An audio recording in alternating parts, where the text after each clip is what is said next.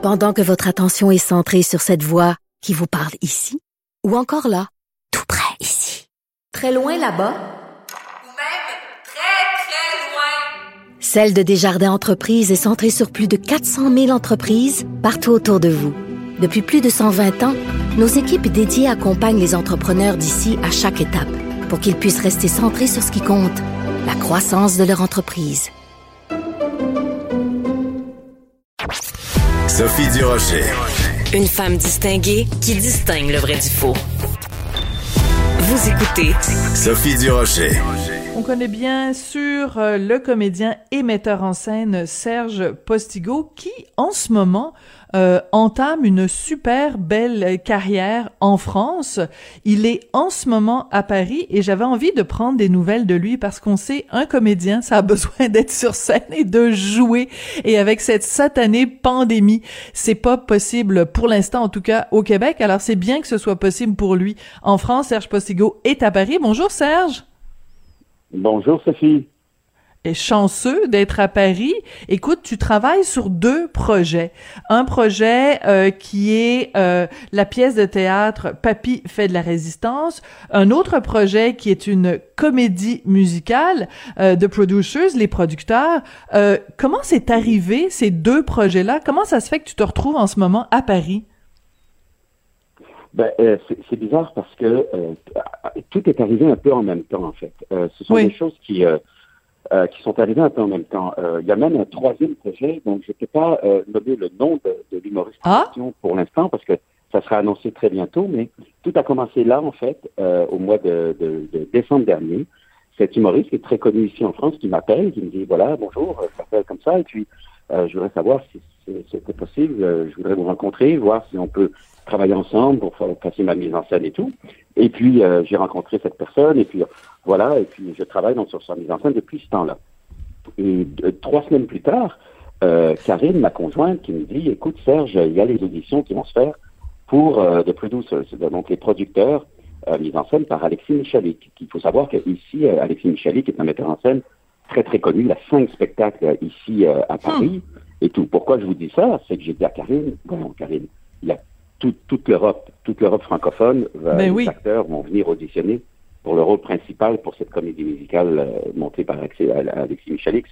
Je vois pas, euh, et aussi parce que, un peu par peur, parce que ça fait, j'avais jamais porté un CV de ma vie quelque part, ni rien, alors. Et puis, elle m'a dit, écoute Serge, regarde, euh, ça, elle m'a convaincu. Et donc, j'ai été passer l'audition, envoyer ma photo. Imaginez, j'avais tellement pas l'habitude que Karine a fait une photo de moi au restaurant pendant qu'on était en train de C'est cette photo-là que j'ai envoyée. J'adore ça. ben oui. Et, et euh, donc, ça est arrivé. Et Papy fait de la résistance. Euh, c'est un projet que Karine, euh, Martin Lamotte, un grand ami à nous, et moi, on a depuis 13 ans, parce que Martin a coécrit ça avec Christian Clavier. Et voilà, depuis, depuis à peu près 13 ans, on parle un peu ici à Paris de vouloir remonter cette pièce et tout. Et là, tout d'un coup, les, les astres se sont alignés. Et puis on nous a dit, genre octobre euh, dernier, euh, écoutez, nous on est intéressés, il faudrait la réécrire, il faudrait la. Alors Martin et moi on s'est assis, on, a refait l'adaptation, et la France 2 a accepté, le théâtre de Paris a accepté, tout est parti et tout, et je rentre de répétition au moment où je vous parle. Ben, écoute, euh, on, on, on, peut se tutoyer, Serge, parce qu'on se connaît euh, dans la vie euh, de, de tous les jours. Oui. écoute, on, on, on, se le cachera pas aussi, parce que tu nous as déjà parlé ouvertement, parce que tu es venu à un devenu qui vient souper. Martin Lamode, c'est l'ancien conjoint de, de, de, ta femme, de la mère de, de tes enfants, et tu as développé une amitié avec ton ex, qui aujourd'hui se, se développe en plus en collaboration professionnelle. Donc, c'est un peu quand tu dis les astres sont alignés, ben ils sont vraiment alignés. Alors, je veux juste revenir au début de tout ça. Au début de tout ça. Alors, tu me dis, il y a un humoriste, tu peux pas me dire son nom, euh, mais j'imagine que ça va être annoncé euh, très bientôt. Donc, tout ça a commencé parce qu'il y a quelqu'un, quelque part, en France, qui a eu le goût de travailler avec toi comme metteur en scène. Et je trouve ça absolument fabuleux, Serge. Ça veut dire que... Euh, tes talents et ta, ta capacité extraordinaire euh, de, de, mise en scène est reconnue des deux côtés de l'Atlantique. Ben, c'est très gentil, Sophie. Je te remercie beaucoup. Puis, tu sais, il euh, y, a, y, a, Luce Roson qui avait fait, qui a, qui a parler de moi, cette personne-là, en fait. Euh, et, et c'est souvent des gens comme ça, c'est des gens qui, par un, c'est souvent comme ça que ça arrive. Quelqu'un Hmm. qui fait, écoute, est-ce que tu connais telle personne? J'ai vu son travail, j'aime ce qu'il fait. Oui, je le connais. Puis elle a dit des choses gentilles sur moi. Donc, à partir de là, cette personne-là m'a appelé. Et puis voilà. Puis, alors, c'est, c'est, mais, à un moment donné, ça finit par porter fruit. Puis, puis voilà, je suis, mais je fais ça avec beaucoup de, comment je pourrais dire ça, avec beaucoup d'humilité, euh, parce que c'est excessivement différent ici. Euh, Oui. les- Qu'est-ce qui est différent, Serge? travailler, La façon, Oui. Ouais. En, euh, en tout. Et c'est ce qui, sur moi, Sophie, était très, très bien placé pour le savoir. C'est que du fait que les Français et nous, quand je dis les Français et nous, euh, je me place du côté québécois, même si je suis français d'origine, là, mais les Français et nous, on, on- comme, comme nous parlons la même langue, on a l'impression qu'on est pareil, sauf que, bon, euh, le vocabulaire est pas tout à fait pareil. Euh, eux, ils ont un accent français, nous, québécois, et puis on- nous, on mange tôt et ils mangent tard. Euh, on a l'impression que c'est à peu près que ça. Et non, on est aussi différent que des Québécois et des Cambodgiens. Et ça rend cette, cette différence-là d'autant plus sournoise parce que elle est insoupçonnée à cause que la langue est la même. Oui. Euh, quand on va au Cambodge pour uti- utiliser la même image, on s'attend à ce que ça soit différent. On est beaucoup plus à l'écoute. On se dit, Hum, d'après moi, ça doit être différent tel truc et tout. Mais alors, quand on arrive ici, euh, la, la façon de travailler des metteurs en scène est différente. Euh, la façon de travailler des acteurs est différente. Le vocabulaire est différent. Ce qui, chez nous, est perçu comme un acte de camaraderie, dans la façon d'écrire un, un courriel, disons, ici est vu comme quelque chose de cavalier, donc d'un peu brusque. Ce Oui. qui est vu ici comme une forme de politesse est vu comme de l'hôtellerie chez nous, comme quelque chose d'autant prétentieux. Euh, alors, il, il faut parler ces deux langages-là pour ne pas faire d'erreur. Ouais. Alors, euh, Faut que tu sois bilingue. Il faut que tu sois bilingue en québécois et Et- en français. C'est, c'est vraiment comme une, une adaptation. Donc, juste pour parler de, de façon pratico-pratique, parce que tu es tellement quelqu'un d'aimer et d'apprécier au Québec, on veut avoir tous les détails. Serge. Donc, euh, tu nous, tu, tu m'écrivais ce matin en me disant, bon, euh, il faut, euh, après l'entrevue, il faut que j'aille chercher mon fils à l'école. Donc, c'est pas juste Serge Postigo s'en va à Paris pour travailler. T'as amené, euh, de- donc ta conjointe aussi va jouer dans, dans les différentes euh, productions. Et euh, donc, euh, t'es parti avec enfants et bagages? En fait, c'est pas ça, Sophie. En fait, je suis re- je suis venu rejoindre ma femme et mes enfants. Scarlett et Valentin n'ont jamais été scolarisés au Québec. Je ne savais Scarlett et pas. Valentin sont vont- ouais, ils sont ici en fait depuis 2016. Je fais l'aller-retour toutes les trois semaines entre la France et le Québec. Je Euh, ne je savais suis, pas. euh, euh, oui. Euh, Moi-même, je viens de tout juste de l'apprendre. Alors, C'est toi qui devrais monter sur euh, scène, c'est pas l'humoriste, c'est toi qui devrais monter sur scène. Donc, depuis 2016, tu fais l'aller-retour, mais la question est évidente à ce moment-là, Serge. Depuis mars 2020, depuis qu'il y a cette satanée pandémie, comment tu, as, Ouais. tu es arrivé à continuer à faire ces voyages constants entre la France et, euh, et le Québec? alors deux choses. Un, ils ont été moins fréquents. Euh, les passages au Québec ont été plus longs et les passages en France ont été plus longs. Et aussi, c'est que moi, j'ai la double nationalité, j'ai les deux passeports. Parce que je suis né ici, moi j'ai été naturalisé à- canadien à 14 ans seulement. Donc euh, j'ai le droit de, de j'ai- le droit de faire ça. Après, j'ai diminué euh, les- le nombre de fois que j'ai que j'ai voyagé pour minimiser les risques de contamination et tout. Et aussi pourquoi? Ben oui. Parce que chaque fois que j'arrive au Canada, je me retrouve enfermé deux semaines chez moi. Ben Et je le fais de façon très, très rigoureuse.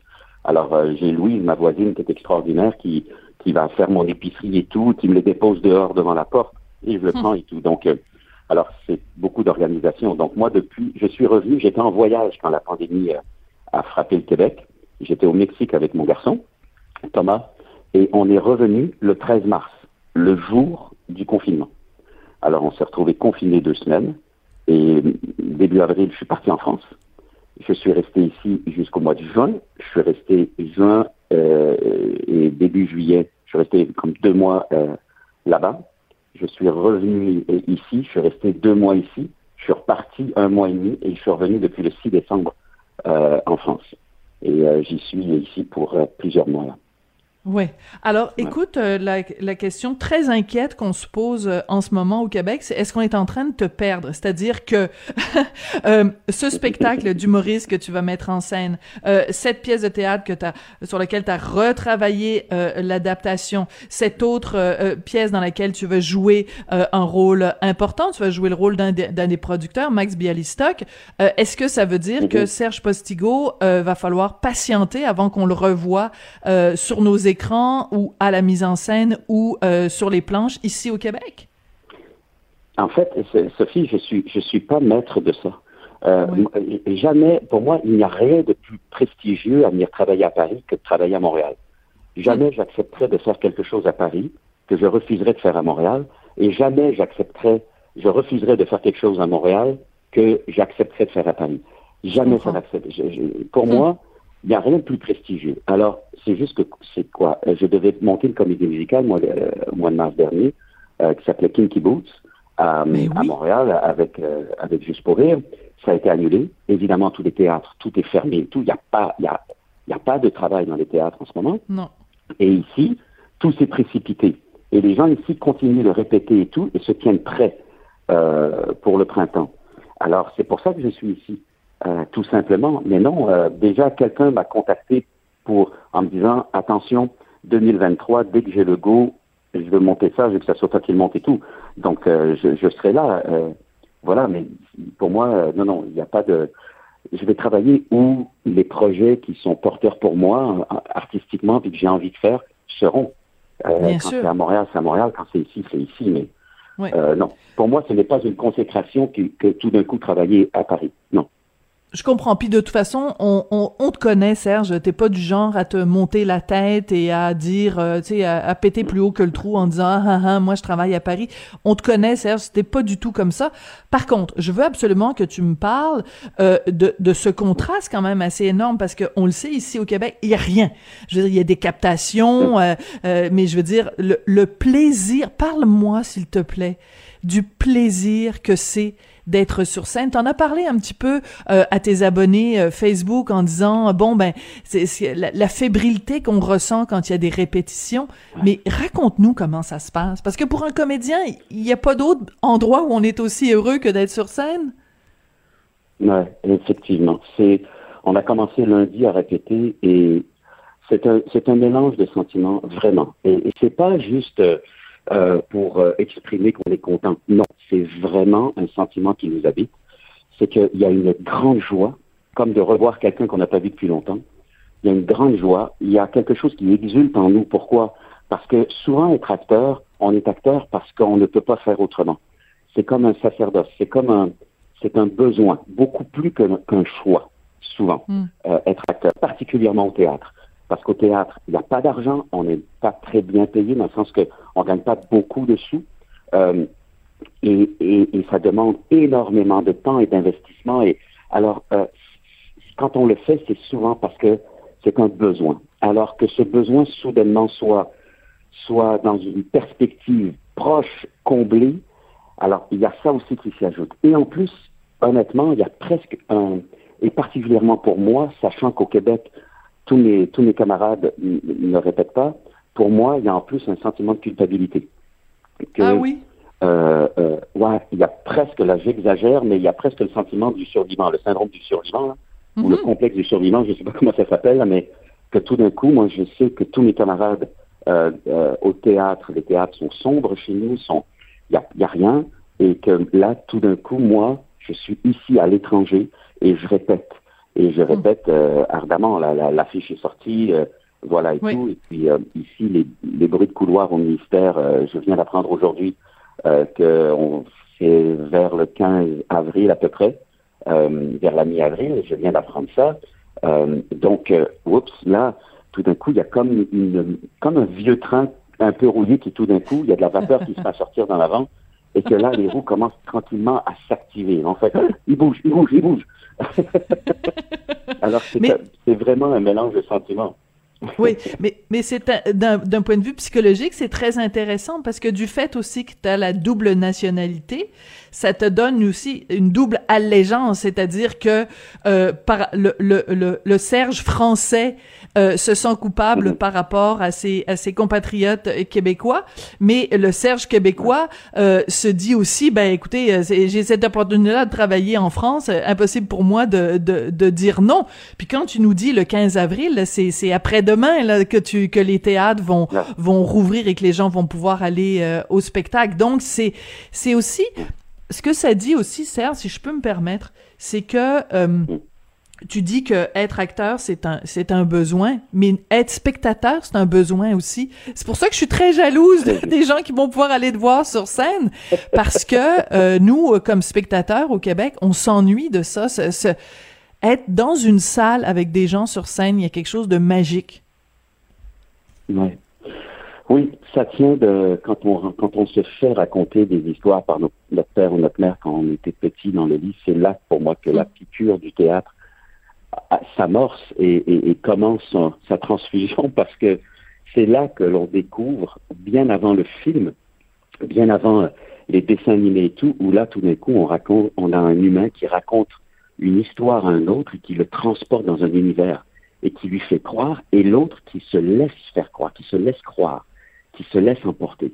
Hmm. Et c'est dans cette fibre-là, après 50 ans, 40 ans, 30 ans, on achète un billet de théâtre pour aller se faire hmm. raconter une histoire et se faire transporter.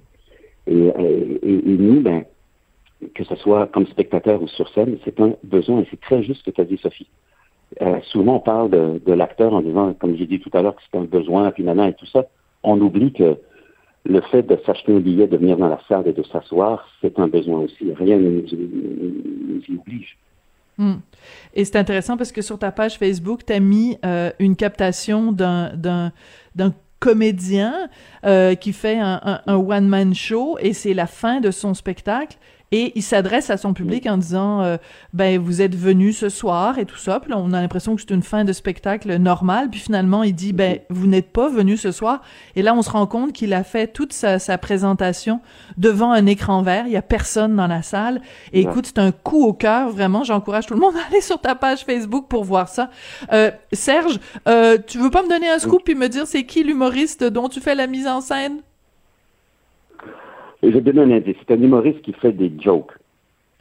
Bon, ben là, écoute, ça élimine beaucoup de gens parce qu'il y en a qui sont pas drôles du tout, surtout chez les Français. Bon, écoute, euh, je pourrais même pas te tirer les verres du nez en t'en demandant les initiales, mais écoute, quand tu auras le droit de le dire, euh, assure-toi juste que ce soit euh, au Journal de Montréal, Journal de Québec, que tu le dis en, premier, que je puisse le dire sur les ondes de Cube Radio. Comme ça, on aura quand même un scoop. Écoute, Serge, euh, l'équivalent de, de break a leg en français, c'est euh, merde. Je sais que ça fait bizarre pour les gens qui sont pas euh, familiers avec les termes théâtraux, mais je te dis merde pour la première de tous tes spectacles, ceux pour lesquels tu es sur scène, ceux pour lesquels tu es metteur en scène. Puis écoute, maudit chanceux. ah, c'est gentil. Écoute, oui, oui, maudit chanceux, je le prends. Puis tu sais quoi, je porte sincèrement avec moi une pensée pour tous les les acteurs et les actrices et les spectateurs et spectatrices et du Québec et d'ici qui s'ennuient des théâtres et tout, euh, je vous jure que je pense tous les jours à vous et je parle tous les jours de vous et en salle de répète et je dis à ma gang, on est vraiment des privilégiés en ce moment et tout le monde, je vois tout le monde qui tombe un peu dans la lune, qui fait oui, et on a tous une pensée pour justement les gens qui sont pas dans une euh, salle de répète. Ouais, je te sens très ému. Merci beaucoup Serge d'avoir pris le temps euh, de nous parler. Puis dépêche-toi, tu vas arriver en retard sinon pour aller chercher ton fils euh, à l'école. Serge Postigo, comédien, metteur en scène, qui donc a non pas un, non pas deux, mais bien trois projets culturels pour cette année 2021. Ça fait du bien de prendre euh, des nouvelles de nos artistes qui qui arrivent à continuer parce qu'on se le cachera pas. Hein, le milieu culturel, c'est après le milieu de l'aviation Saviez-vous ça? Après le milieu de l'aviation, c'est le milieu culturel qui a eu le plus gros impact euh, à cause de cette satanée pandémie dont je veux même plus donner le nom parce que je suis trop fâchée.